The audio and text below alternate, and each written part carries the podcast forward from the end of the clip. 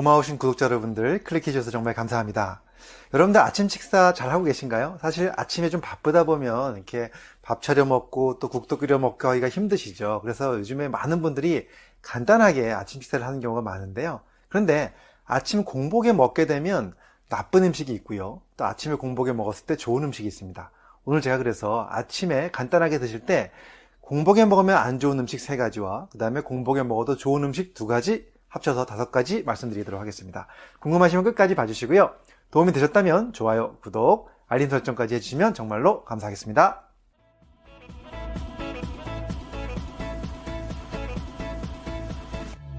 안녕하세요. 교육을 전공한 교육하는 의사, 가정의학과 전문의 이동환입니다.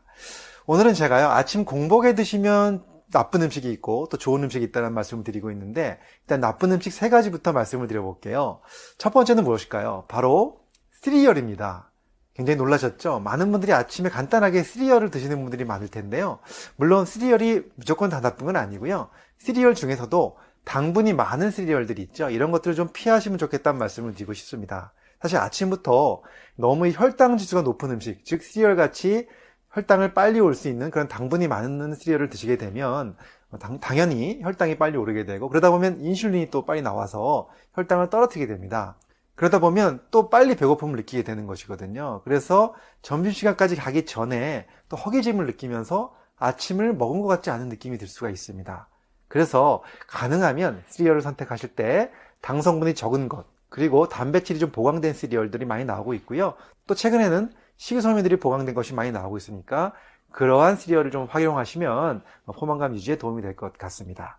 그 다음에 두 번째로 공복에 드시면 안 좋은 음식이 바로 토마토입니다. 사실 토마토는 어, 굉장히 몸에 좋다고 알려져 있죠. 그런데 이게 좀 단점이 있습니다. 속이 안 좋은 분들, 특히 위험이 있거나 위궤양 있는 분들이 공복에 이런 토마토를 드시게 되면 그 토마토 속에 들어있는 타닌이라는 성분이 위산을 증가시킨다고 되어 있습니다. 그러다 보니까 위험이나 위궤양이 더 악화될 수 있기 때문에 어, 위장 관계가 안 좋으신 분들은 반드시 이런 것들을 좀 공복에 안 드셨으면 좋겠고요. 그 다음에 또 펙틴 성분이라는 것이 있는데 이 성분이 위산과 만나게 됐을 때 화학 반응을 일으킵니다. 이것이 소화불량의 원인이 될 수도 있다고 되어 있습니다. 그렇기 때문에요. 공복에 드시는 토마토보다는 좀 간식이나 식후로 드시는 것이 더 좋다고 보여집니다.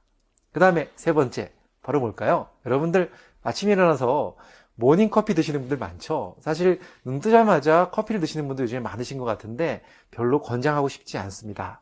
그 이유는 이 카페인이 위산을 촉진시키기 때문에 당연히 빈속에 드시게 되면 위에 안 좋죠. 그래서 어, 위궤양이나 위험을 일으킬 수 있기 때문에 가능하면 피하시면 좋고요. 그 다음에 또 우리가 카페인을 먹게 되면 카페인 때문에 긴장하면서 나타나는 여러 가지 증상들이 있는데 그것이 물론 사람마다 다르지만 카페인의 부작용을 느끼는 분들이 있습니다. 예를 들어서 가슴이 두근두근 뛴다든가 손이 좀 떨린다든가 약간 긴장되는 느낌이죠.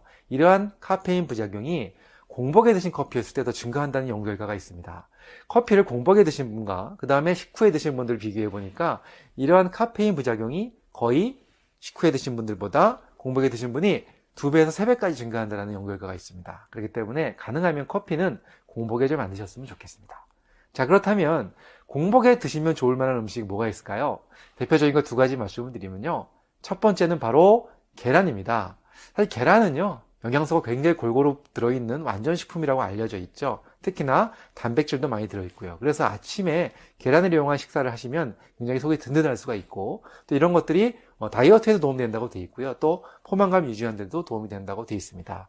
2008년도에 나온 연구를 하나 소개해드리면 아침 식사를 계란으로 하는 그룹과 그 다음에 베이글로 한 그룹 두 그룹을 꾸준히 살펴보니까 확실히 계란으로 한 그룹이 베이글로 한 그룹보다 체중을 약 65%까지 더 감소시킬 수 있었고요. 복부 지방은 약 34%까지 감소시킬 수 있었다는 연구 결과가 있습니다. 그렇기 때문에 아침에 드시는 계란 굉장히 좋다고 생각됩니다.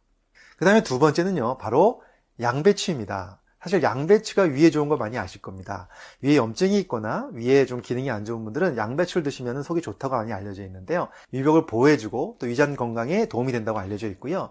또 양배추의 풍부한 식이섬유는 장 건강까지 도움이 되기 때문에 굉장히 좋은 음식이라고 볼 수 있습니다. 그리고 또 양배추를 충분히 드셨으면 공복감을 어, 해소하는 데 굉장히 도움이 돼서 점심 때까지도 충분하게 공복감 없이 지낼 수 있는 그러한 좋은 식재료가 되겠습니다.